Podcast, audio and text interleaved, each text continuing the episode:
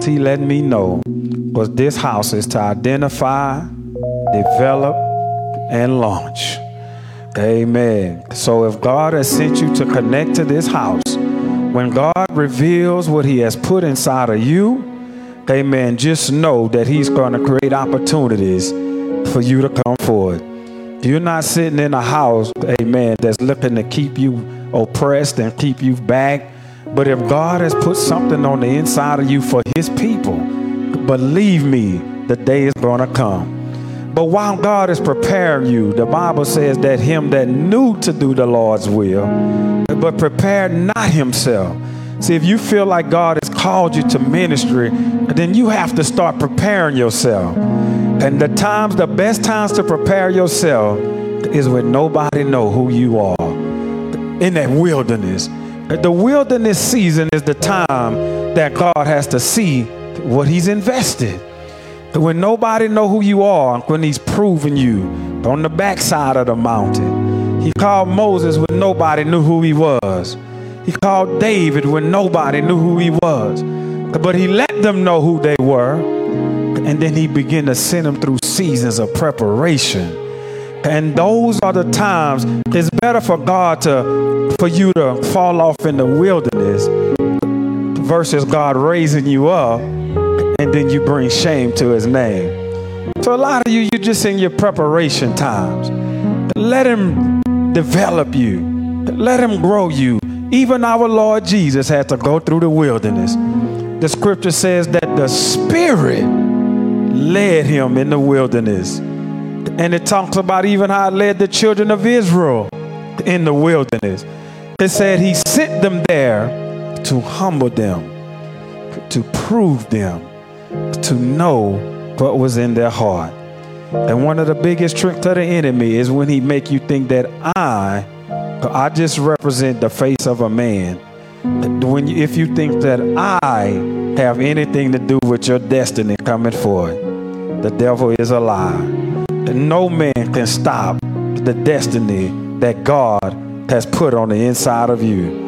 No man. So be faithful to the Lord. And the Bible says that when you humble yourself under the mighty hand of God, in due time, He'll exalt you. Praise God. So y'all stand up on y'all feet. Amen. Amen. Not only is she a friend of mine, she's a sister, wonderful servant of God, a prophetess that God is raising up. Amen. And most of the times when people are being raised up and you identify who they are, they say, Not me. Boy, that's throughout the Bible. Jeremiah tried that. He said, God, I'm a child. Moses tried that. He said, Lord, I can't speak. But when God calls you, it's always predestined, separated from the womb of your mother. Paul said God separated him from his mother's womb with the purpose of revealing his son in him. Amen. So God called you from your mother's womb. How many of you know that? God already knew what He wanted you to be, and He put it all on the inside of you. And my job, maybe you come across me for a season to identify and encourage you. And when you become confident in who you are, how many of you know the door is going to just open up for you to be, do what God has called you to do? So never let the enemy trick you and make you think somebody can hold you back. The most times what's holding people back is what they're doing in their seasons of trial. Amen. Because promotion don't come from the east. Promotion don't come from the west. It comes from the Lord. And as long as the Lord is the head of the church, God is going to speak and say, hey, so and so is ready. Bring them up. Praise God. That's how it works. Amen. So keep on seeking the Lord. Amen. And I'm going to call my sister up, Sister Kizzy. Amen. Y'all give her a warm welcome. She has a wonderful word for the house today. Amen. I'm proud beyond what you can even know. Amen. Amen. How many of you know she's a wonderful teacher of the Word of God? So you're going to be blessed today. Praise God. God bless. Glory to God. Hallelujah. Amen. Amen. Woo. Yes, like that's the LJ said, this is my first time here, but I'm so honored to be here. Um, the ground was already tilled by that wonderful praise service. My God, I was like, thank you, Lord, because sometimes you feel like you got to work the crowd, but Lord, thank you. I'm in a house of praise and people are already ready to receive the word of God. So you're making my job easy today, so bless you all. I'm so just wonder, just it's a privilege to be here today. And I pray that whatever God puts in my heart, that it comes out. You know, when you go through that period of preparing, you're like, God, is the right word to say. But like Pastor LJ said, he tries you through the wilderness. He prepares you in the background. When people didn't even know my name, God was always there with me. And so I believe that the word he placed in my heart is exactly what needs to be spoken today. And I'm so grateful. If we can go into a word of prayer. Father God, in the name of Jesus, humbly your servant comes before you this day. Lord God, I know it's not me, but it's you that's within me, Lord God. Father, I thank you for this house, Lord God, that truly ushers in the presence, Lord God. God, even as we come in here, we feel the love, Lord God, and the true bond of peace, Lord God, that only you can bring about, Lord. And I thank you, Lord God, as even as I speak, Lord God, whatever word is being spoken, that it goes into the heart of the hearer, Lord God, and they're able to receive and do and perform exactly what you said. In Jesus' holy name. Hallelujah. You may be seated. Glory to God.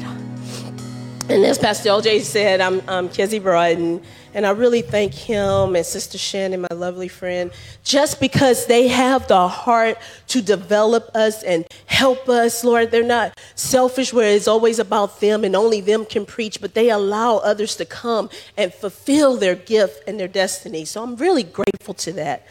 But as I want to make this clear, so I'm gonna give you my disclaimers because um, I don't want you to pick up your your phone, Britain. You know what I'm talking about, and they start um, click click, getting off line because they think this woman don't have much to bring. So before you do that, let me give you my disclaimers. All right. Number one. are the short-winded for they will be invited back so number one i don't speak very long i say what i gotta say and i get out the way number two I want you to understand what God has placed in me is always to be an encourager. I encourage anyone about around me. You know you're not going to be around me very long with a negative attitude because I'm going to stop you in your tracks and we're going to turn that thing around. Even when it seems like it's impossible, I'm going to speak something in your life to say, "Hey, look at it this way," because we're going to turn that around. So that's what I want you to get: some kind of encouragement, something to help you move along the way. Number three, if you've seen my Bible studies, you already know I'm very interactive. I don't like to sit still as it is, so I like to engage my audience. I might call your name here and there. Don't get embarrassed if I do that. But I love to engage them because that visual learning actually helps you keep it in your mind. I don't want to just speak words to you and you clap and say, She gave a good word. And I ask you, What did I say? And you say, I don't know. It was just loud and good because I'm not going to be too loud, but I am going to give you some substance. Number four, I move a lot. Cameraman, I'm just letting you know. I'm still. You might see me here, I might go down there, wherever the Spirit leads. So don't get distracted by that. And number five, again, blessed are the short winded. So can you hold on with me? I'm not going to be with you very long. Hold on and see exactly what God is saying in my life. Now, let me ask some questions. As I was speaking, who actually paid attention to everything I just said? Raise your hand. Well, praise God, that was about half of the audience. Now, here's my other question Who was paying attention to what was going on on these monitors? Wait, one sister over here said she was doing both.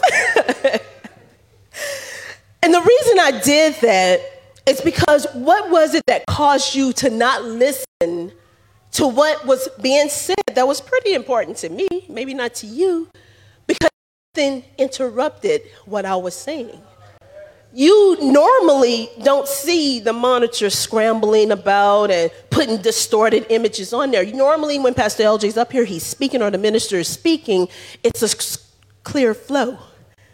But today, I deliberately had that monitor going on because I wanted you to get in your mind before I even start speaking that life brings distractions. And a lot of time, there are distractions that are unaware. They come unexpected. You don't even want them most of the time. I don't want these monitors scrambling around talking. I want you to listen to me. But that distraction brought your attention to there. So you probably missed half of my disclaimers. I'm not going to repeat them. Just go with the flow with me here. But it does cause you to stop what you're doing. I want to read this definition of distractions. Amen.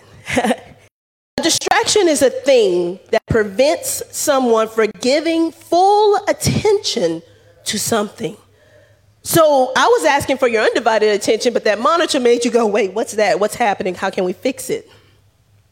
Another thing a distraction does is it agitates, it's an extreme agitation of the mind or emotions. Can you all agree? And because um, I have kids and I love them. But just sometimes things or people can agitate you and bring you into a state of mind or emotion that you did not want, such as anger, such as a bitterness, jealousy, all these things are occurring and you're wondering, wait, I can't focus on what I was doing because this pulled me away. So today, what we're going to talk about is overcoming your distractions. I'm going to pray I don't knock this thing over.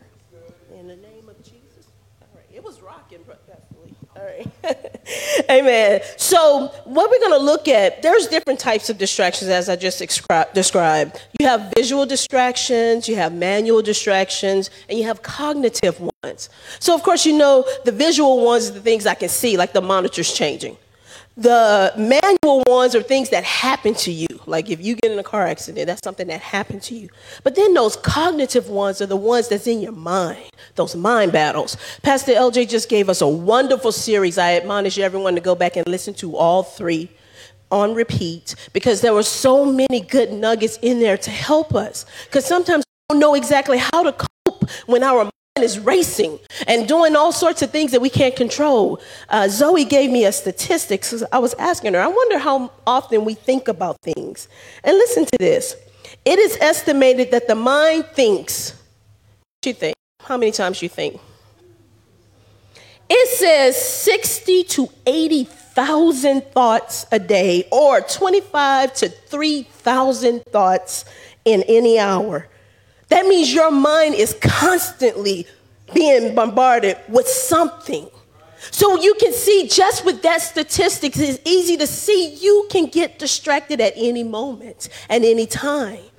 And these things, when you get the distraction, they pull you away from what you were assigned to do. When Pastor LJ was speaking, I told Sister Shannon, let him talk. He preaching my message. You helping me out here. Because when you are tried in the wilderness, there are so many distractions when you are not exactly to that goal, but you're trying to reach it. And we already know along the way you're going to be faced with so many battles, so many things that can pull you away from where you were going. But we need to learn. We, we're going to be a skilled church here. We teach you how to endure life, to overcome the things that beset you and stop you. Because I believe in my heart, everybody here is successful already.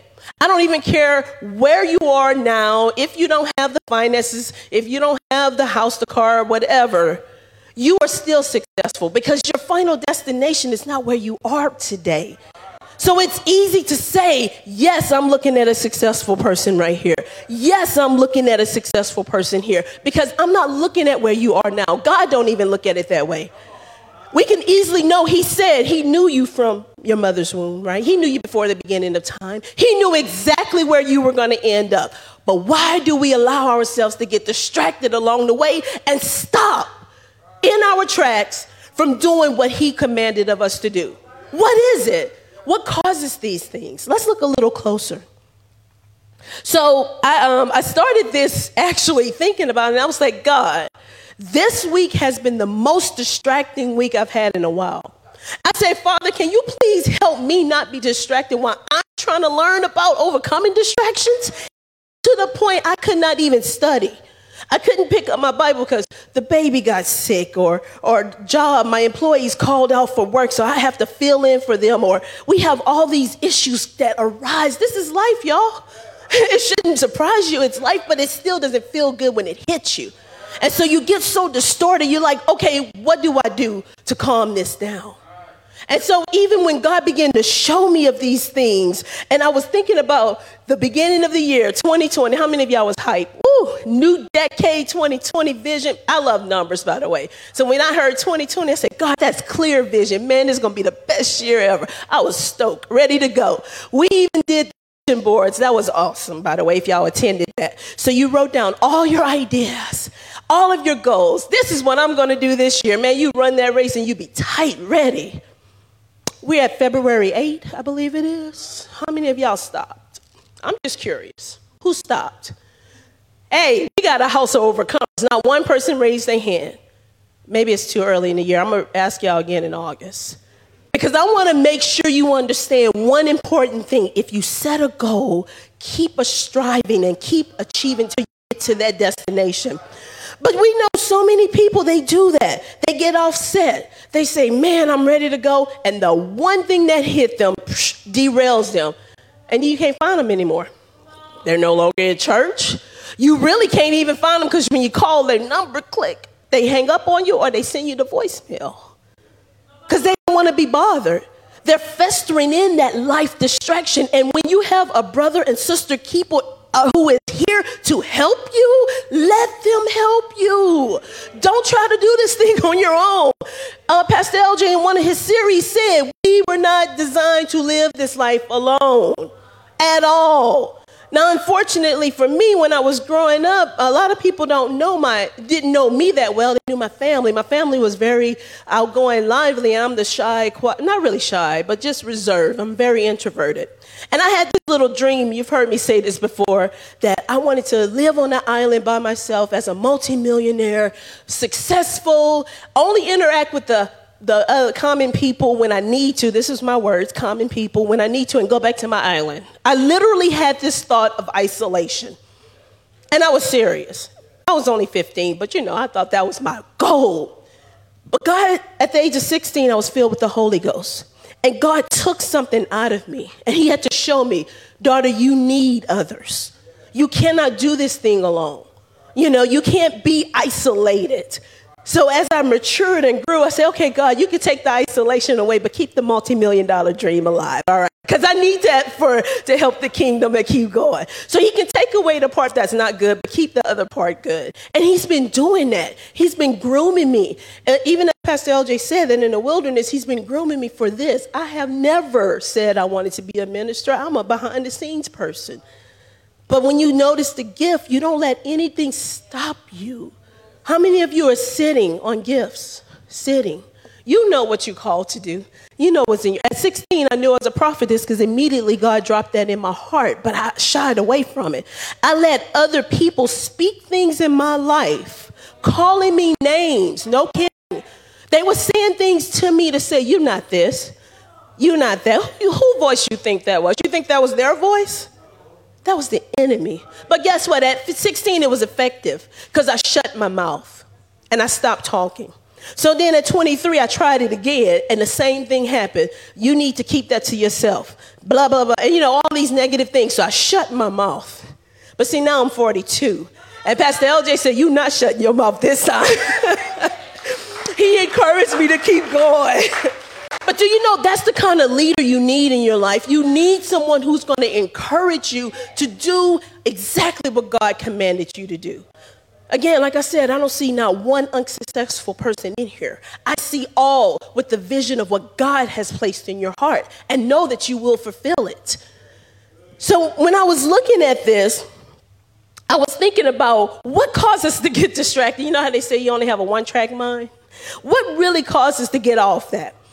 And so I was wondering if we can just look again, if we can follow through, and actually find that one thing, the key thing that pulled you away. Was it someone speaking something negative in your life? Was it a loss of a loved one? I mean, some people, honestly, when their loved one passed, it breaks their heart to the point that they no longer are who they were before. That is real. That is a real emotional thing that most people need counseling Nothing's wrong with counseling, saints. Okay, praise God, because yes, we can pray. I believe in, if you know me, I'm a prayer warrior. I believe in prayer first. Then sometimes you need that after the prayer, person that you can communicate those emotions, those feelings to overcome that distraction. And sometimes you even need yourself time to heal. We try to rush back into it, you know, after we just got hit with a hard blow. Man, I'm gonna get back in it. Why? You no good to any of us. You are emotional mess. I'm here to tell you it's the truth. I've worked with behavioral health for a very long time in my career, and I've seen that where, you know, they think, well, I'm just supposed to be super strong, superwoman. Here we go. I'm doing everything I'm supposed to do.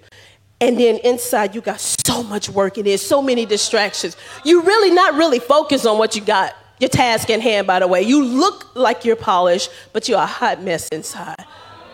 Those are the moments where you need God to truly baby you Oh, I tell him that all the time. I say, God, I'm your baby. Hold me right now, please. Yes, I'm 42, but I'm still your baby. I'm your infant. I go all the way back to infant stage where I can't do nothing, God.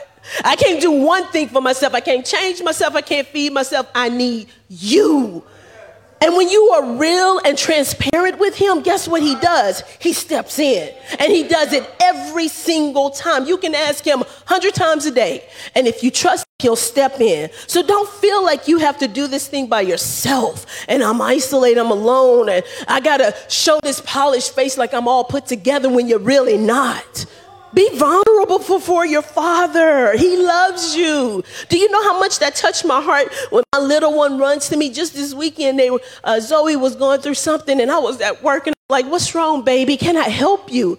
No, mom, I'm all right. I knew something was wrong, but the child would not tell me. My heart started breaking. You got to tell me what's wrong. Do you know that's how God does for you? He wants you to tell him the issues. Tell him what's, um, what's perplexing you so he can help you. And when she opened up and told me what was wrong, guess what? It was A, B, C, D. Let's get this done. Just like that. Okay, and things got better. but then she also told me when I showed up at the scene, she's like, Mom, oh, there you go, you there.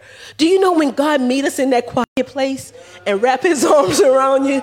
Even if the situation didn't change, do you know it's all better? It's like it's already, I put that on my page. I'm like, it's already all right because God stepped on the scene. Now, God, walk me through the steps to get it together. Amen.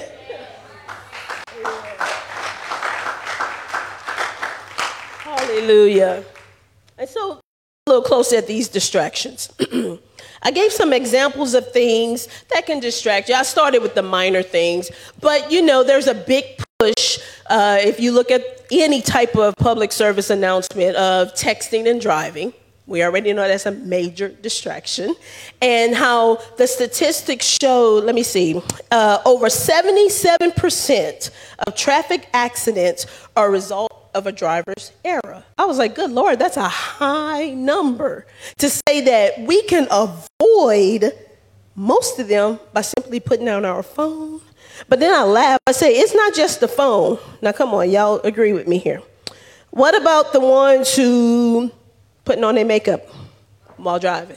I'm not kidding. I was at a red light and my I don't know her, but I said this girl on the side of uh, in another car had her eyeliner thing going and a phone conversation. I can't even do that while driving, and I'm sitting there like, baby girl, how, where your hands at? I guess she was driving on her knees or something because she literally was putting on the eyeliner and the phone clocked to her head. That's a major distraction. You gonna hurt somebody down the way I just wanted to blow my horn and say, put one of them down, you know. And then what about us who eat on the go? I'm guilty of that because I'm always on the road. And you got food and you're concentrating on the food. One of my friends told me that she bent down, this was a while back, to pick up a drink. She looked up and she crashed right into a car. And she said, Man, that drink was not worth me losing my car. How many of us can agree? Some things that are distracting our life, it's just not worth it. Let it go. That drink could have waited. You could have wait till you got home. I don't know what made you do that, but at that moment you thought it was important, but then the consequence showed you, man, that really wasn't that important. So it's like you let that go. But then also we look at these other kind of distractions. When we get distraction, you actually miss out on what's important in life. I've done that too many times to count. I'm on the go, ready to do something, ready to go forward, have my mind made up, have the plan. We need to be people who plan, we need to set goals. But I had it all worked out ready. And something made me do this. And then when I turned back, it was too late. That opportunity then passed. It was too late. Uh, they have that saying, hindsight 2020. Y'all know what that means, huh? Man, if I can look back and do something a little differently, I would have achieved what I wanted to. So today, I just want to make sure you understand don't live in the past and the what ifs. We want to live in the presence of what can and how can and what do I do to get to those things. All right, so I have a question for you. How many of you think you're multitaskers? Okay, I got this is funny. I got all the fe- most of the females and a few brothers. Because that is something that I've seen where they say females have this innate ability. So they say to do five and six things at one time. And I'm here to uh, burst your bubble a little. Did you know that your mind actually cannot do two tasks at once? You're like, what? What are you talking about? Yes, we have voluntary and involuntary uh, factors that's going on in his body. God created us very skillfully, and I love him for that. But when we introduce ourselves, in other words, what I mean is you're not telling yourself breathe every five seconds. You're not saying breathe. You're not saying breathe. That is voluntary. It's going to happen no matter you do it or not. That's what I meant by it. God created us so skillfully. But what if we introduce ourselves into that picture and try to do more than one thing at a time? Do you know your mind only can focus on one of those tasks? To be successful, thank you, Brother Lee, it's when you are successful, you focus on one thing at a time. So you might look like you're doing it and you got this going on, but what happens is the brain slows down on that one task and it focuses on the next. And then it goes just like a tennis ball match, it goes back and forth. And whatever needs the most attention is where the attention is going to be. Does that make sense? So that's why distractions causes you not to successfully complete the task. Now, like I already told you, I'm a very interactive person, so I want to see if I can get a few people to come help me with this demonstration, if you don't mind. I'm not going to do anything harmful. Trust. Come on, come on. You gotta have a little coordination. Oh no, uh, I shouldn't have said that. I'm willing to come. You don't have to be coordinated. oh, on. Because what we're going to show is exactly what I mean about our, we think, oh, y'all can line up right here in front of me. I'm going to give you some instructions facing the camera. Come over here so the camera can see y'all. Y'all come over here so the camera can see y'all. Yeah, because we're going to we're gonna analyze some things here. So, what happens when the mind is trying yeah, you got enough space. Your mind is trying to adapt to doing more than one thing at a time. All right, you've probably seen this before, but let me do it. Everybody up here, rub your bellies. I'm not going to do it, I'm going to let them do it. Everybody up here, pat your head while rubbing your bellies. Audience, are they doing a good job? I see a few of them not doing what I said. Rub your bellies, pat your head. Everybody up here, rub your bellies, pat your head, and start reciting the ABCs.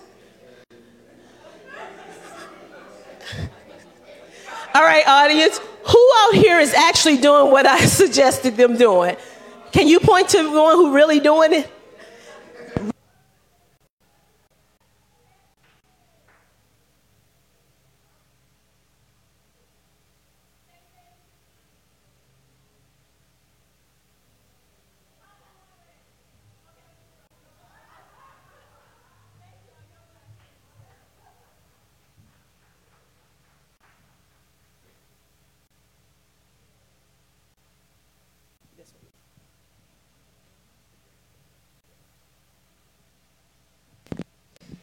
Thank you. Amen. So, in that little demonstration, less than five seconds of me giving instructions, you saw some started out really great. They could rub that belly. Did anybody miss that? Come on, that's the easy one. Okay. So, everybody was rubbing their belly.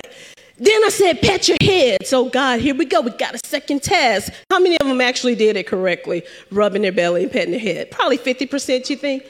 Yeah, they were, thank you. Listen to what Pastor Lee just said. That was good. He said they were rubbing their head. You know why? Because the brain was focused on rubbing the belly, that automatically that other hand said, Well, I got to rub the other part too. So it was trying to agree with what was going on, but there was another, there was a different assignment given to you. You see right there, that's not effective. And then I added a third distraction, right? I said, sing the ABCs. Now, look, number one, do you even know the I'm just joking. Y'all adults, y'all should know it. but do you even know how to do that? Because I know when you're rubbing and you're doing this and you're trying to focus on saying them words, those words start getting scrambled where you can't even get it out. So that's true real life distractions. That is what happens with us in our daily occurrence when we're trying to get something done and then all these things get interrupted. We are bombarded with information overload and we have to decipher what's important and what's not. You know, sometimes you literally have to slow your thoughts down. I do this. My friend on Facebook asked me, What do you do to desensitize when you're around a lot of people? Because I'm an introvert. I told her I have to literally sit in my car. My children don't like it. For at least 10 to 15 minutes when I get home and don't talk to anyone. I just have to desensitize myself. Amen. Desensitize myself from all of the distractions because I get information overload. And they're like, Mom, Mom. I'm like, wait, you mom, mom, and it's distracting that most. I need you to move on in the house and wait till I come in. Even the dog, he does that too. He'll come and try to get my attention. I'm like, not right now. Do you know how important that is to get that little me time in? Give yourself that moment to stop and breathe, pause, then get back on track. Amen. All right, so that was a great demonstration. Thank y'all. Y'all are the best. I actually thought only one or two people was going to come up here. Y'all are awesome. Thank you so much. So let me look at some of these distractions, okay? Uh, the multitask example, I gave you that. Also, when you look at things that are tangible, we can touch, or intangible things you can't touch that distract us. So, our phones, people in our lives, background noise, someone talking while I'm ministering can uh, disturb you right? Okay. But those are the things that happens that you have no control over. You have absolutely no control over. But what about something that impacts you in a more difficult way? You know if you get a hit with a sickness. I mean, we can all attest to that. Sometimes the body just get riddled with a sickness, or you have to have a surgery, or something happens, and you're like, God, but wait, I had all these plans. I love talking to my dad. My dad's my counselor, my mom's my counselor. They're wonderful people. And he always tells me, baby girl, don't plan everything out for the whole week and think you're going to get it all done. So it's fine for you to plan and set goals, but don't set that expectation like I check it all off my bucket list. Thank God I'm not type A. I'm okay if I skip a few things off. But I know some of my friends, they will have a miserable week if they can't finish all those tasks. Life happens, everyone. Things happen beyond your control. What is your position in the middle of all this? Stay consistent. This too shall pass Weeping may endure for the night, joy comes in the morning. You know, trouble don't last always. You want me to keep going? but these are real things to say to yourself so that you'll know I'm going to overcome this. Amen. I like how Pastor LJ said, I'm not climbing that mountain. I'm going to tell that mountain, you got to get out my way. Because the word of God says I can cast it into the sea. So I'm not trying to, that's hard work climbing a mountain. I just wanted to get out my way, God. No sense of walking around the mountain. Command whatever it is to get out your way and let me be focused to go exactly where God tells me to go. And so, look, I was looking at this. I'm going to pull up this um, stat again when it says 77 people, percent of people get distracted give you a good example of what happens in your mind when you're distracted. And so one day, um, my parents, this was last week actually, my parents and I were on the phone. No, I'm sorry, it's about two weeks ago. We always talk. I drive a lot. I drive a lot. um, what's the average miles you drive per year, Brother Gene? Like a car? 15,000 miles, and my car is less than two years old, and I got 64,000 miles. That's just to put in perspective of how much I drive. So I have to pay attention.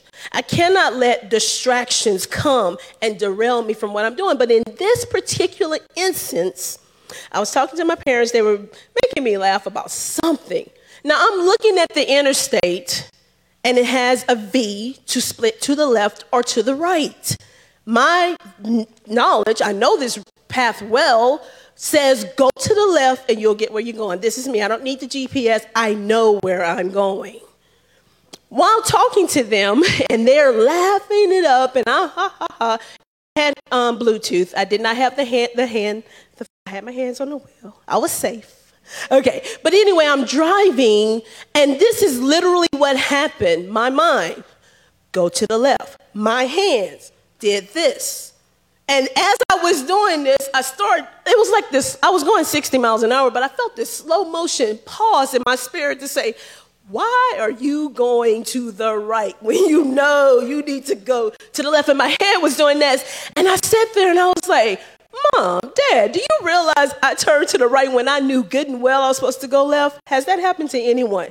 You knew clearly where you were going. You knew clearly your final destination. You even knew how to get there. You didn't need the GPS.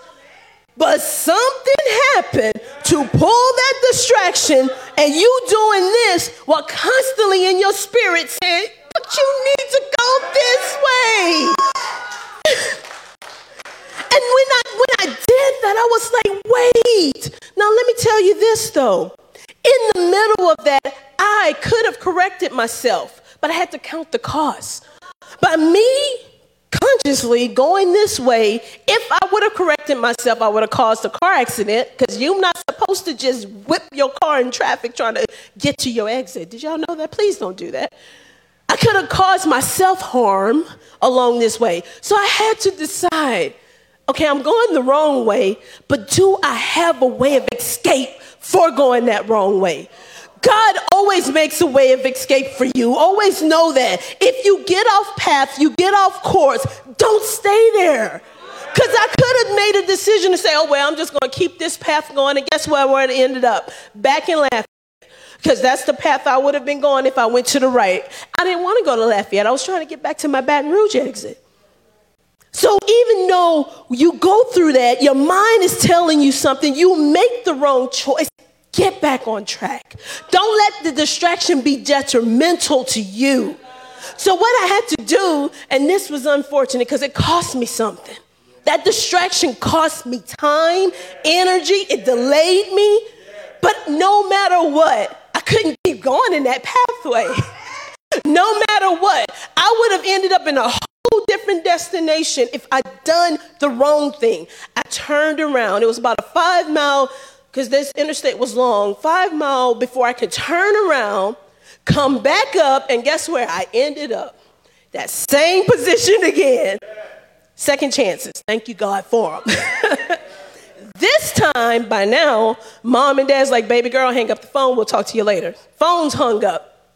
Radio's down. You know why? Because I said, oh no, we're not doing this again. That costs too much. that costs me too much to get distracted. I can't do that again, God. I can't let myself get vulnerable. If something in the flesh is bothering me, I'm speaking on y'all terms now, on a different term, that takes me away from what exactly God has called me to do. I can't do that again, God. I may have walked away from you and been prodigal for a minute, but I'm not going to stay there. I came to my senses. I knew that I need to go the right way instead of going the wrong way. When God wakes you up and give you that second chance, what you to do with it? I could have been foolish. Now look, my distraction was removed, right? Life taught me the lesson because I knew the way it was the wrong way. So I had the life lesson. When I got back to that pivotal point, many of you are at that pivotal point in your life. What do you do with it? Do you make the same error this time knowing the results, but you decide I'm gonna do it again anyway. Driving around in a circle, never achieving the destiny or the goal that you set to do. This time when I got there, I, I, I, took away as many distractions as I could. And I said, You will go left. And what's so cool about that is I knew what to do was right and I still did what was wrong. Was it intentional? Probably not. I was distracted. So we can't make excuses for the flesh and say, oh man, that was just an error, that was a mistake. Correct your error. Don't let that thing fester and become a habit.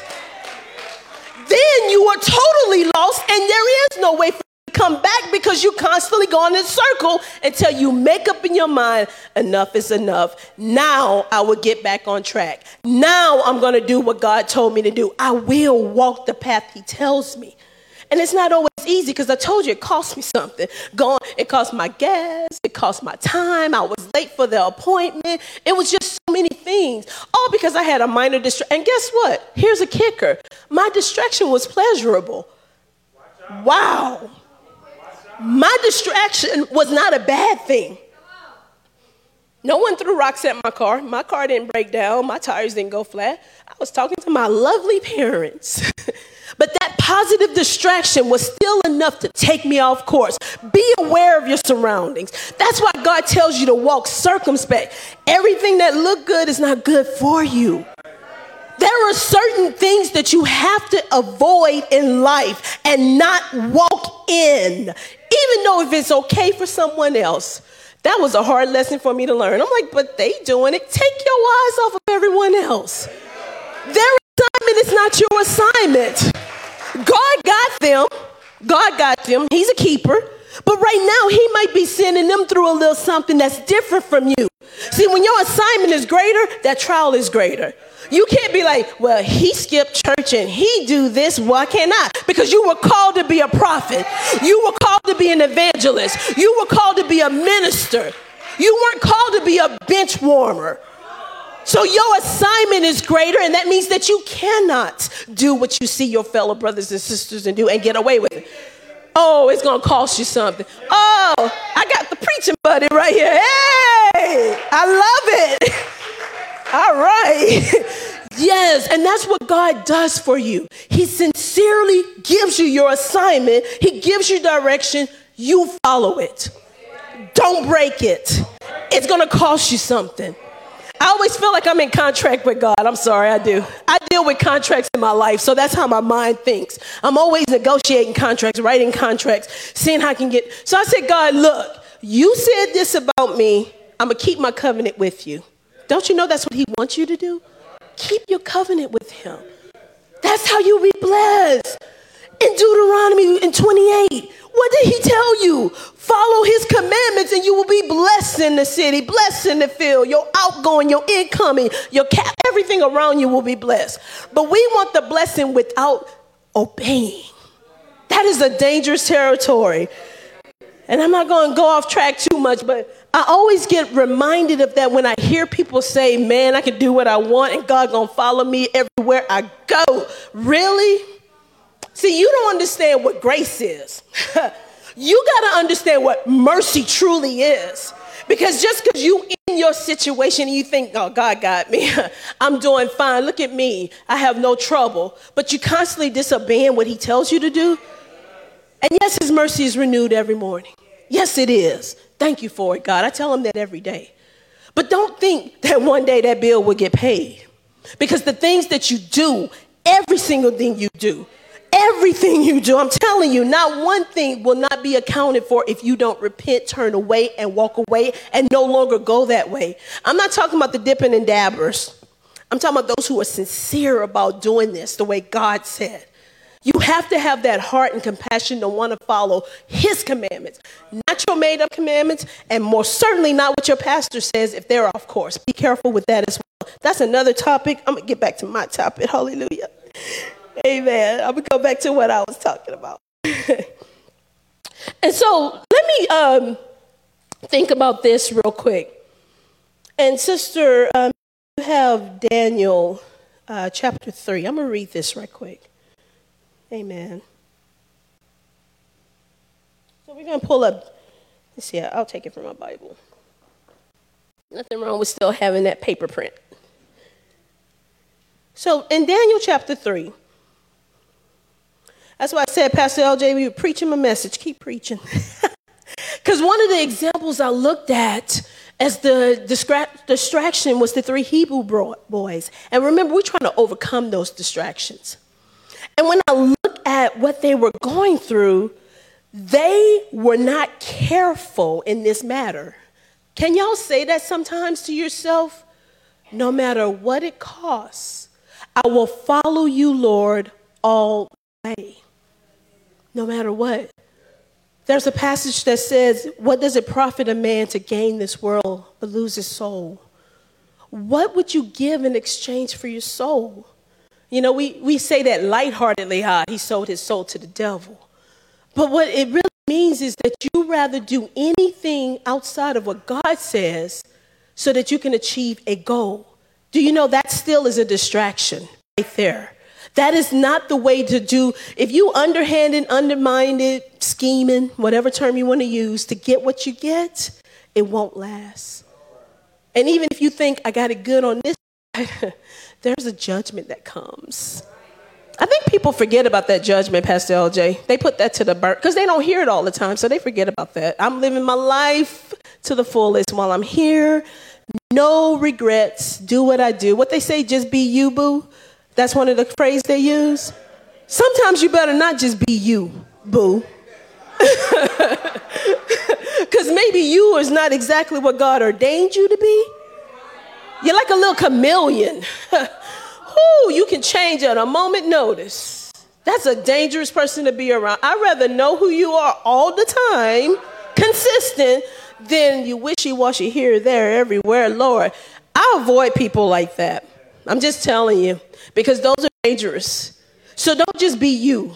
Try to be what God commanded of you. No, don't try. Do be what God commanded you to be.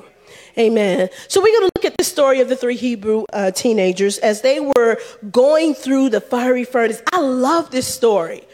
First of all, they were young teenagers. Pay attention. These young boys made the decision. I don't care what the king say. I know my God. My God is the only God. I'm not bowing to your God. Okay, teenagers, you're not bowing to pressure right? You're not bowing to the image of whatever your fellow peers put on you. You're going to stand firm on what God says. I speak this to my children, I don't give them options. Yes, you're going to make your own choice, but you're going to hear this is what God says concerning the matter. Not but mom, but e, e, uh, mm. Because see, like even in the government, they have now made it so you can talk um, freely about homosexual behavior in the schools. They make it now that you can speak freely about transgender and all these things. Okay, that's what the world does. But I tell them, what does the word of God say, teenagers? Oh, it's okay if they do in a relationship with the same sex. Is it really okay? By whose standard is it okay? Is that God's standard or is that this world standard? I speak to my children like that. And I pray that the teenagers listen. You are not governed by the ways of this world. When you're in Christ, you're governed by His word, His way. Now, we don't mistreat anyone at all. Make that clear. I don't shun anyone just because of who they may be in the world because I still pray for them.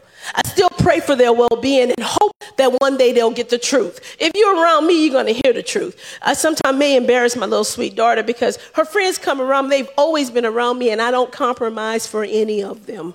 And they still love me. you got to have a standard. So, like these three Hebrew boys, they held their standard. But guess what? There was a consequence for that, right? They were going to be thrown in a fiery furnace. And then they answered the king again. I'm in Daniel's chapter 3 if you want to read it, start at 17 or so. It says, If it be so, our God, whom we serve, is able to deliver us from the burning fiery furnace. And he will deliver us out of the, uh, thy, king, thy hand, O king. So they were very comfortable without knowing. But they were very comfortable because they knew the God they served.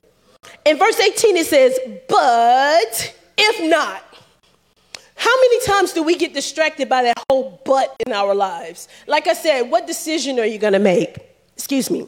But if not, be it known unto thee, O king, that we will not serve thy God. No matter what, I'm not bowing down, nor worship the golden image which thou hast set up. So the king got furious. He was like, Oh, okay, I'm going to show you. So when you're distracted, teenagers, by the pressure of life, do you bow down because now the person who is impressing on you have now threatened? I'm gonna pull my friendship from you. I'm no longer hanging around you at school. We're not sitting together. You are not my friend. I'm a dog your name on social media. These are real life examples when I'm speaking right now. Do you bow down to that pressure and say, Well, I guess I need to compromise just a little? No. These boys stood the course and said, All right. So they got bound up, shackled, and thrown in fire that was seven times hotter. Not one of you have ever been thrown in fire. I hope not. But can you imagine the fear that was in their heart, not knowing, but the trust and the faith they had in God to be secure? So, yeah, because teenagers, come on, let's just be real. That's a scary thing to say. I'm bound up. I can't escape in fire. But my trust is still in you, God. I'm not bound down. So, the end result, you already know what happened. The end result, the next day, King comes in looking. Those boys were not touched. Not only that, they were not bound any longer. Not only that, the fourth one showed up. Hallelujah, God. Thank you for my fourth one. I tell him that. God, thank you for my fourth one because I needed you. And he's never, ever delayed. He's never late. He's always on time. Because, see, the fourth one was there before that fire. I didn't know. I mean, um, excuse me, they didn't know. They didn't know he was already there. He prepared the way before. He prepared the way to make sure as soon as they come in, not one singe, it was like a cooling effect. they walked in into a cool tunnel. Because remember, the guardsmen got burned up. So we know that fire was real. But when them boys walked in, they were like, oh, look at that pathway of coolness. That's just my imagination. That's the way I see it. That they walked in and the fire was on the left and to the right, but hey, they walking straight up the middle with the fourth one. That is how he does things for us. Even when you're in the middle of the distraction, the things that really can pressure you, you got to call on. I do that all the time. I say, okay, fourth one. I need you right now in the middle of this one because I can't do it. That fire's hot. It's hot. I don't want to get consumed by it, Lord. Right now, I need you to step in. And do you know every single time He has been faithful, He has never failed. Can we all agree? He has never failed. Can we all agree? He has never failed. I can't count one time that He has failed me, even when I failed myself. Because sometimes you get to that point and the pressure of life hit, and you're like, God, I'm just backing up. I don't want to do nothing. I'm sitting down. I'm going down. And what happens? All of a sudden, it's like He lifts you up. Where that strength came from, God. He said, in the weakness, He makes you strong. And that's what He's done over and over and over again. So, why would I discount Him now? Why would I not trust him like these boys did? See, the end result, that king changed his judgment. How many of y'all need some judgments changed in your life? How many of you need some things to alter in your life? Well, you can follow the example of the Hebrew boys and their distraction. Don't change your mind concerning the God you serve. Don't back up into the world thinking it's better there than to be in his house. Don't allow yourself to let that circumstance to suck you out and you compromise your integrity to get something that's temporal because God is everlasting. And I promise you, the everlasting God will deliver you. It's amazing to me how good He is. Hallelujah. And then we're going to look at another example. I'm still in Daniel. I love this because here, this is when Daniel prayed. So, this is a distraction of when your prayers get hindered. Oh, I had to breathe on that one. Because many a times we pray and we want instantaneous answers. I prayed yesterday, I want my answer right now. I prayed and I'm looking for it right this moment. Y'all some microwave generations around here. I tell my child that all the time. Do you have patience? Can you wait? Don't blow my phone up 20 times asking me to do something for you. I heard you the first time. Give me time to deliver what I need to get to you. See, in this instance with Daniel, and um, this is chapter 10, and you can start reading at verse 12. And this is the response. Then said he unto me, Fear not, Daniel. So insert your name there. Fear not, Kizzy. For from the what day? First. That very first time you uttered those words, I heard you. Hallelujah. From the first day that thou didst set thine heart to understand and to chasten thyself before God, thy word were heard, and I am come for thy word. He was coming. But what happened? The prince of the kingdom of Persia withstood me one and twenty days or 21 days. 21 days. 21, that's three weeks, right? Can you wait three weeks to receive what God has said? Can you actually put yourself on pause? And look, while you're waiting, because I hear this all the time, I'm waiting. No, while you're waiting, keep moving. That's not counterintuitive. While you're waiting, keep serving. while you're waiting, keep praising. While you're waiting, you keep praying. In other words, don't give up just because there's a halt in what you ask for. Don't get distracted to the point you just say, man, I give up. God word tells me a double-minded man is unstable in all his ways. You won't get anything. Why? It's not that he don't want to give it to you, but you're just bouncing all over the place. I want this one day. No, nah, I don't want that. I want this one day. No, God. Uh, no, let's go back to that. You did. At that point, God, okay, when you make up your mind, I'll come back to you. I don't want God conversating with me like that. I want Him to say, I'm assured of what my child needs, and I will deliver exactly what she needs, and He's always on time. And I'm not moving.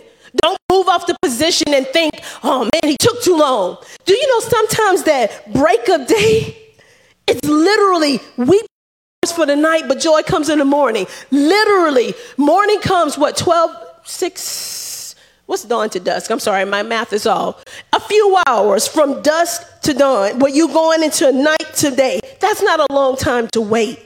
So you seven hours, seven to five.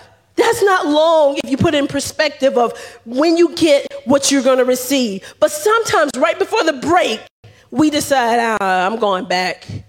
That was too much. That was too hard for me. Do you not know that God knows everything concerning you? And everything you endure, He cares about you. So you're not walking this journey alone. And I thank God for being there. Even as He says, in this with Daniel, He sent Michael, one of the chief prince, to help.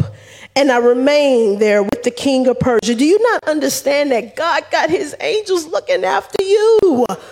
All of us are assigned an angel.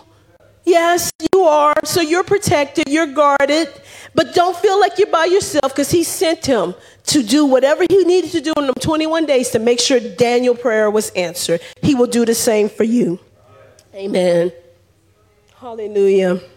I told you I'm about to wrap this up. This is my last example. Pastor LJ already spoke of my third example, so I'm not going to go too deep into that. But when Jesus was tried in the wilderness, the Holy Ghost, oh, what? The Holy Ghost test me and try. Wait, what? What does the Holy Ghost come to do? He's going to prove things in you. He's going to teach you. He's going to. So you thought the Holy Ghost was going to say, "Okay, Kizzy, this is how you write your name," and he just delicately do it? No. Look at what he did for Jesus. He put him in the middle of that that wilderness. And you might think this is unfair. Jesus was fasting for 40 days and 40 nights, so he was weak in, in that physical body.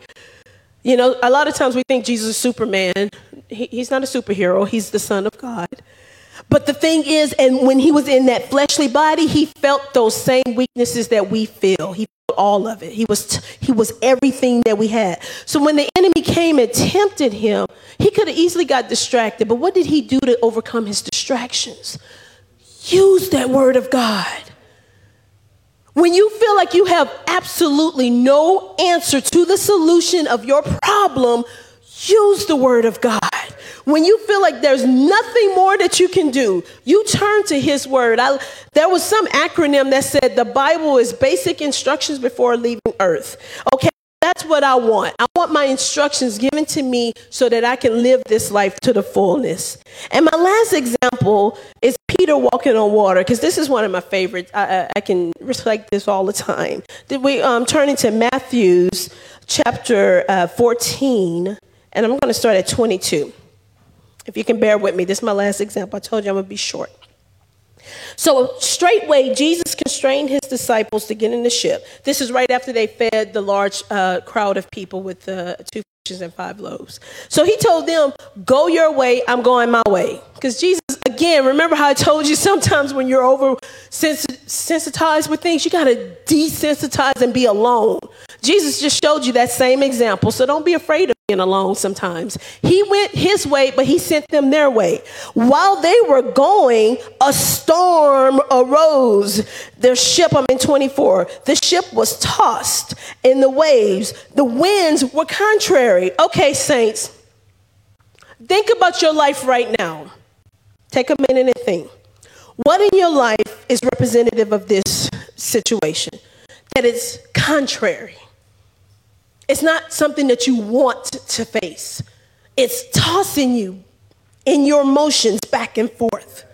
So get that in your mind and see the example of how this distraction and how Peter overcame them. I'm going to read a little longer on this um, in 25. And in the fourth watch of the night, Jesus went to them. Guess what Jesus was doing after he got restored um, and got fit, refilled and got his strength? He walked on the water. How many of y'all ever walked on water? I'm just trying to take a sense. Okay, that's what I thought. That's a supernatural thing to walk on water. So right there, if you were natural and you see a something walking on water, fear is going to kick in because that's exactly what happened. Whoa, that's a ghost, that's a spirit. Fear legit kicked into their heart. In those situations when you were thinking about the contrary thing in your life, has fear kicked in? Are you stalling out doing the things that you know you need to do because you're afraid? You need to ask yourself that question. Okay, so fear has kicked in. The disciples saw them and they were troubled. Troubled in what? What they saw. They said it was a spirit. In 27, but straightway Jesus spoke. So when you're in the middle of your situation, are you tuned in enough to hear what Jesus say to you? Are you listening to see, see exactly what does the Father say concerning this? Are you consumed by, oh, that's fear, oh, that's this, and not what it actually is? It was not a ghost, it was Jesus. So sometimes our vision is distorted and we see or think one thing, we perceive, Brother Gene, I love that Bible study. We perceive something our perception is off. We see it from the natural stance, but we're not seeing it from the spiritual stance. Right there, you need to realign yourself and get in alignment with what God says concerning it. And this is what Jesus says Be of good cheer, it is I, be not afraid. He commanded them, Don't be afraid. Can you, at that moment, when, when he says not to be afraid, can you drop in and say, Okay, I'm not afraid, I'm going, let's go? Do you realize the other disciples did not do what Peter did? This is what Peter said. It's 28. And Peter answered him and said, Lord, if it be thou, bid me to come into thee on the water. Again, have any of you walked on water before? So Peter was asking a supernatural, impossible thing, but he saw his Lord do it. He had the faith. If you can do it, I can do it. Because think about it. Peter was around Jesus. He saw the miracles and he wanted that. He desired that. He's like, let me test this. Y'all should get to the point where you want to be like the Father. I'm not going to let my life control me to the point that I'm miserable every day and I never achieve and I'm walking in fear. I'm going to stand bold like Peter say, Lord, if you say it, let's go. Ooh, that's some good confidence right there. Yeah, let's go. I'm coming to meet you, Lord. Because think about it. Everybody else in that boat was probably still afraid. Peter had some boldness. I can almost imagine, here's another distraction. I wasn't there. It's just my imagination. The other disciple, man, no, you can't go out there, you're going to drown. Can you imagine people in your life telling you, you can't open that business, you're going to fail within one year? Can you imagine people saying, don't write that book, no one's going to read it, it won't be a bestseller? Can you imagine them saying, Don't you dare open up that salon? That's not for you. You can't sell things online. Don't do nothing because no one's going to buy. Can you imagine, Sister Lottie, someone saying, Your brand ain't nothing? Telling you that, come on, sis. She said she know her brand something. That's the confidence that you need to have. But can you imagine those things circulating in your mind? Because that's what the disciples were doing, trying to hold my brother back. You can't do this. But what happened? Peter did. he said, What? This is what I love. I love Jesus so much in the red letters. That's Jesus speaking, no one else is speaking. They did not encourage him to get off the boat and get in that water. They were discouraging him. That's my thoughts. Let me have my thoughts. But Jesus said, Come. That's it. Jesus did not write a manual script to say, okay, this is exactly how you need to get off that boat and step in the water. Make sure you have the right shoes on. Make sure you geared up. You got to put the mask on, put that scuba. Jesus did not do that. He said one word, come. How many of you are going to respond to the word that God has spoken concerning you? He said, come. He didn't wait till Peter was perfect. He didn't even wait that when he said come, that Peter had to make the decision? And it says he got down out of that ship and he what? Walked on water. He did the supernatural by one word of God, one word of Jesus, one word spoken. Come. He wasn't derailed by the things immediately that beset him. He wasn't even concerned about the people speaking. He came. He obeyed. Thank you, Brother Sonny. He obeyed. But guess what happened, y'all? if I get you to understand that if Peter was not distracted, he would have made it to his Lord and Savior and done exactly what he set out to do. But when he saw the winds boisterous, so again, the conditions did not change when Jesus told him to come. Nothing changed. He did what he commanded him to do. He came, he walked. Oh my God. How many times have we actually done what God told us to do and we're feeling good? But then a distraction blows across us a distraction comes in life that you were not expecting. Something took you off the focus. And what happened? He became afraid. He began to sink. He cried, Lord, save me. See, I love Peter. Peter didn't let that situation take him out. he didn't go all the way under. He had just enough room so his mouth can say, Lord, save me. Some of us are at that breaking point where we only have just enough room left in our mouth. Lord, save me. I can't do it on myself. Something changed within me. I had the faith to believe you. I trusted you, but something changed. And right now I can't do it on my own. So, Lord, save me. Keep me from drowning. Keep me from sinking, God. Keep me from going back. I don't want to be under. I want to do what you tell me. Because if Peter would have given up, he would have just drowned. But he had something in him to say, okay, God, I want to keep doing what you tell me to do. Save me. Hallelujah. What did Jesus do? Immediately he stretched forth his hand.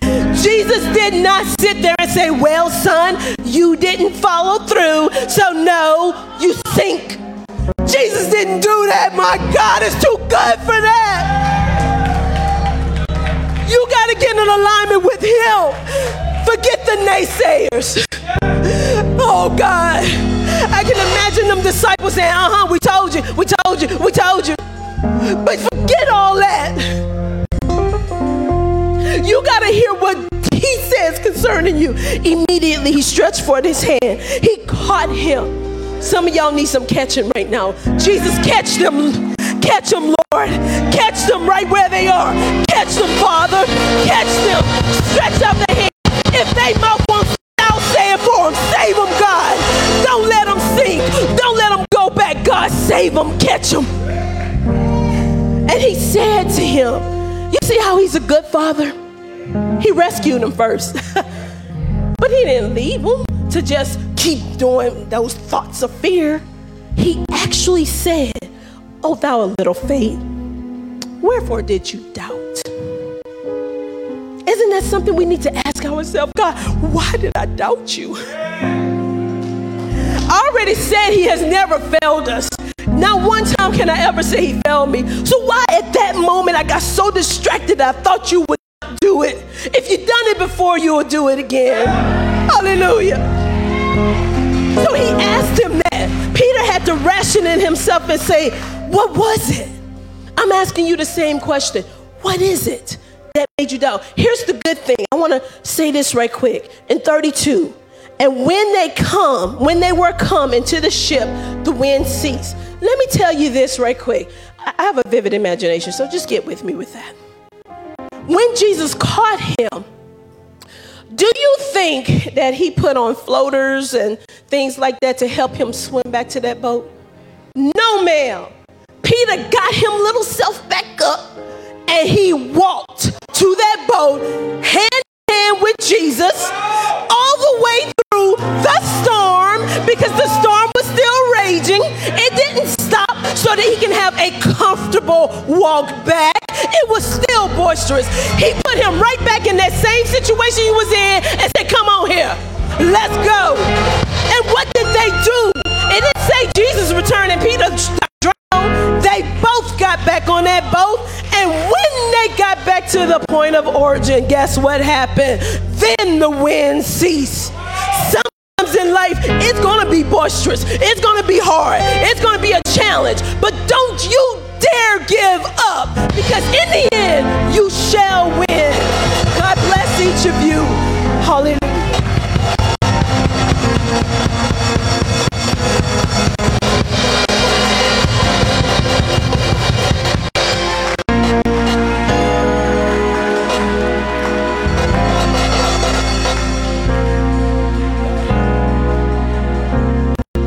Hallelujah. Come on, y'all give the woman of God a hand praise in this place. Amen. Come on, give God a hand praise for that word.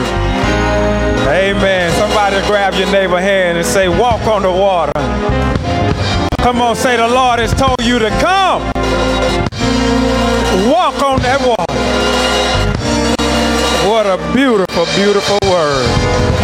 Amen. I thank God. Now you see why God says identify, develop, and launch. Beautiful gifts in this place. Amen. And we're going to let everything that God put in this place come to the surface.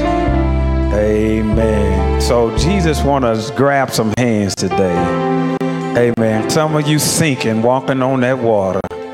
But it's so beautiful because the Lord had to take him through those illustrations to prepare him for what he was bringing him in ministry. And he had to let him go through some storms before he got in his calling to teach him how to walk through the storms. Because how many of you know when he's building faithfulness in you and he's building stability in you? Amen. When, how many of you know we face storms all of the time? But it's because of those moments like that when it was just Jesus and his disciples but he prepared him to face those storms when he brought them public. A lot of us want to go public before we privately conquer the storms. But how many of you know the public storms are more significant because it can cause more damage to you and the kingdom? So, privately, how many of you have some private storms right now? How many of you know you're right where you need to be? Let him make you in private. Amen. And I didn't know that that word was going to come out so beautiful like that. Though I knew she had a wonderful word. But I was thinking this morning, and the Lord began to say, share with the church how he that's faithful in little. See, whenever Peter was on that storm, the Lord was trying to make him faithful. And when he became faithful in little, see, what faithful means is you don't waver, you don't back up, you don't disappear, but you stay solid. No matter what you're facing, you stay solid. And the scripture says that he that's faithful, see, faithfulness is a personality trait. See, when you commit and you lock in, you don't waver. That's the kind of people that build ministries, businesses, families. And he said, He that's faithful in the least, when his personality has faithfulness in it, then God said, I'm not afraid to trust him with much. Because the behavior that he had a little bit, that's the same behavior he gonna have when I give him much. Because that's an internal character trait. Hallelujah. And God is trying to make you faithful. And then Paul began to tell Timothy, he said, the same commit to faithful me. See, when God is trying to move you forward, he's looking for faithfulness in the storms, in the trials, in adversity It's these moments when God is saying, okay, let me see what I have. And the Bible say in the furnace of affliction, that's when God is closest to you. Trying to see, okay, let me see what I have. Can I use them? Can I take them public? Can I show this to the world, to the neighborhood, to the family? And when you keep yourself composed in the midst of trial, that's when God say, okay, now I can raise them up in due time. Amen. So stay faithful to the Lord. Amen. And I believe God want to fill somebody with the Holy Ghost this morning. Amen. Amen. We can never leave the house of God without going before our God in prayer. Amen. And I was thinking this morning, Amen. Can you put Acts 2.38 up on there? Chapter, Acts the second chapter, verse 38. Amen. And I want to just share this with you. Can y'all put that up? Acts chapter 2, verse 38. Everyone stand up as we get ready to go. Amen. Then Peter said unto them, and this is so important because this is how the Lord helps you. This is how the Lord saves you. This is how the Lord lifts you out of your conditions. Amen. It says, Then Peter said unto them, Repent. Repent just simply means turn from things that you know is not pleasing God. But when she talked about going left versus right, repent means, okay, I'm going left. Let me swing back around and go where I need to go. And a lot of times we can't get filled with God's Spirit because we're not willing to humble ourselves and repent. Amen. How many of you know it takes humility to repent? Amen. You got to be humble enough. You can't be big and bad and proud in this walk. Because even after you after you've been walking it, sometimes five years, sometimes after five years, you need to repent and say, God, I messed up. How many of you know sometimes even after God has given you a title in the kingdom, sometimes you got to repent? How many of you know sometimes people are going to let their titles cause them to not make it in? Because they're going to use their titles and say, because of who I am, I'm right. I don't need to repent. But let God deal with your heart. If you know that there's actions, if you know that there's things in your life that God is not pleased with, see, because when your conscience is soft and is tender and is healthy, Anytime you do something that God is not pleased with, He'll deal with you in your conscience. Praise God. And when God is dealing with you in your conscience, don't let anything stop you from repenting. How many of you know sometimes we all need to repent? Can I get an amen on that? How many of you ever had to repent sometimes? Man, like everybody. Ooh. Now that I'm around God's people there. Sometimes you just need to turn around and say, you know what? I got distracted. Hallelujah. And Peter said, after you repent, that's why the word of God put a comma there. Because sometimes you may not even realize you need to repent. But when you hear the word of God and you start reflecting and you start to think, and then the Spirit of God say, you know what, that wasn't right. And then you start to realize where you erred. And those are the spots that's causing the walk with God to have a breach in it. Because God said, it's my your sin that caused us to be separate. But God is so good, rich in mercy. And then look what he said, church. Once you repent, you make up in your mind to turn away. Look how beautiful this is. And be baptized, every one of you, in the name of Jesus Christ for the remission of sin. You see who preaching that message? Who preaching that message? The one that got privately tried. Now God raised him up and he getting ready to preach a sermon where thousands of souls are going to get saved. But if he didn't go through that private trial, he couldn't make it to his moment to preach to the world. And he said, every one of you be repent, be baptized in the name of Jesus for the remission of your sin. To remit means God forgives it and he blots it out. And in his eyes, it's like you never did it. What a God we serve. What a God we serve to where he remits it like you never did it. Praise God. And when he remitted, don't let anybody bring it back up. Because when you repent of it, and he forgive you, and he remit it, it doesn't matter what somebody say. I don't care if they saw you do it last night in the club. But if this word prick your heart today and you repent, when you walk out of here, God is looking at you like you never went to Miami Moon. What a God we serve. Somebody say, I thank you that you're not like man.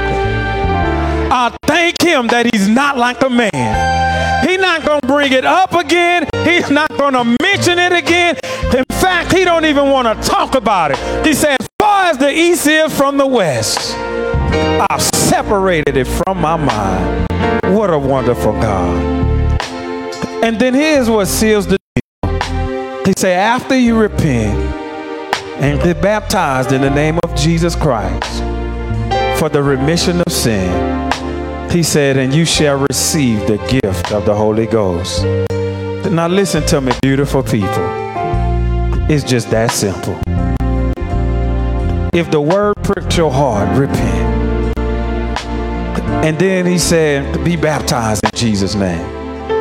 And now you can get the Holy Ghost and then go get baptized. Or you can get baptized and then get the Holy Ghost. But all three of these things must happen in order for you to move into the kingdom of God. You got to get baptized in the water in the name of our Lord Jesus, because that places you in the family of God. That publicly declares that you have turned from this world, praise God. And then he baptizes you in the Holy Ghost. And now listen, man, I can feel the Holy Ghost. Can't y'all feel him all in the air? And how many of you know sometimes church people need to be baptized again? Because there's a lot of people in church that think they still have the Holy Ghost. But if you're walking in an unrepentant lifestyle, you need to come to the realization that there's no way you could, the grace of God, which is the Holy Ghost, can abound in you and sin is abounding in you at the same time. There's no way you can have an abundance of sin and an abundance of the Holy Ghost at the same time. So if you've been distracted and, and, and brought back into sinful practices, don't be proud today and let your past feeling of the Holy Ghost to make you think you're okay today. Because a true person that's filled with the Holy Ghost, you can't walk in sin. You can't have a consistent mentality of being disobedient to God and be filled with His Spirit at the same time. It's not even possible. When you are filled with the Spirit of God, it will lead you and guide you into pleasing God. Praise God. So if you are sitting in church, so most people they know if they're not filled with the Holy Ghost, they know that. And you definitely need to come up here. You definitely need to be filled. But God said, open it up to the people that's in church too. Because some people say they have my spirit, but they're not walking in my word. And I want to help them. See, the Holy Ghost comes to help you obey the word. Amen. So I want to open this altar up to everybody in here. Amen. Because think about this. Even on this week, see, this is where people get trapped. As you fought the enemy this week, the virtue left you. Every time you engage in warfare, something leaves. When that woman touched Jesus, he said, Who touched me? And Jesus said, and all of them looked around and they began to say, Well, Lord, don't you see all of these people around you? How can you say who touched you? The people bumping you and and and moving you and, and rubbing your shoulder. He said, No, I'm not talking about a physical touch. He said, but I felt somebody with a need touch me and it pulled something out of me. Old church people. If you counted somebody this week, virtue left out of you. If you laid hands on somebody's sickness this week, virtue left out of you. If you ministered the word of God to somebody, virtue left out of you. If you did anything this week to help somebody in their Christian walk, something left out of you. And you need to be replenished. Hallelujah. Praise God. That's why you can't be proud along this way. That's why Jesus, after he ministered all day long, he got away from the crowd because he had to be replenished. Hallelujah. I need a replenishment. So I'm going to get my replenishment today. Praise God. I'm going to get at this altar with you. And I'm going to ask God while I'm praying for you, you pray for me. And I don't want anybody to leave out of here depleted, not full, because you're going to need it this week. Because you're getting ready to turn from your distractions. You're getting ready to focus. And you're going to need the Spirit of God to keep you full to get you through the wilderness that you got to get through. Praise God. So I'm telling you right now, I'm going to pray with you, but I'm getting mine too today. Hallelujah. I want something new to come out of my mouth. I don't even want to pray like I prayed last week. Lord. Hallelujah, Lord. Look, sister, already, sister, I'm going to show y'all. Sister, I'm coming get my replenishment. Praise God. And if you have any sickness, God going to heal you today. I said, if you have any sickness, God is going to heal you today. So I want to invite everybody to meet me at the altar today. And John, your mind, if the Holy Ghost is dealing with you, that you need to repent of anything, praise God. Praise God. Just go on and repent of it. Repent of it. Hallelujah. Y'all come up a little closer. We got room for everybody. And move those first two aisles back of chairs. Let's give everybody. I want to make sure our altars are sacred. Hallelujah. This is where we meet God. Hallelujah. We meet God at the altar. Praise the Lord. Yes, God already refilling. He already pouring out his spirit. God said, in the last days, I will pour out of my spirit upon all flesh. Hallelujah, Lord. Let him refill you. Come on, as we begin to call upon him, the Bible says, Whosoever shall call. Come on, you got to call upon him at this altar. Say, God, any sin that I've done, Father, I repent right now. Father, I ask that you forgive me today and that you wash me clean, Father. God, I repent. Oh, the Holy Ghost is falling. Come on, lift up your hands right where you are. Receive the Holy Ghost. Receive the Holy Ghost. Let him fill you this day. Let him wash you. Let him clean you. Oh, God, refill your people today.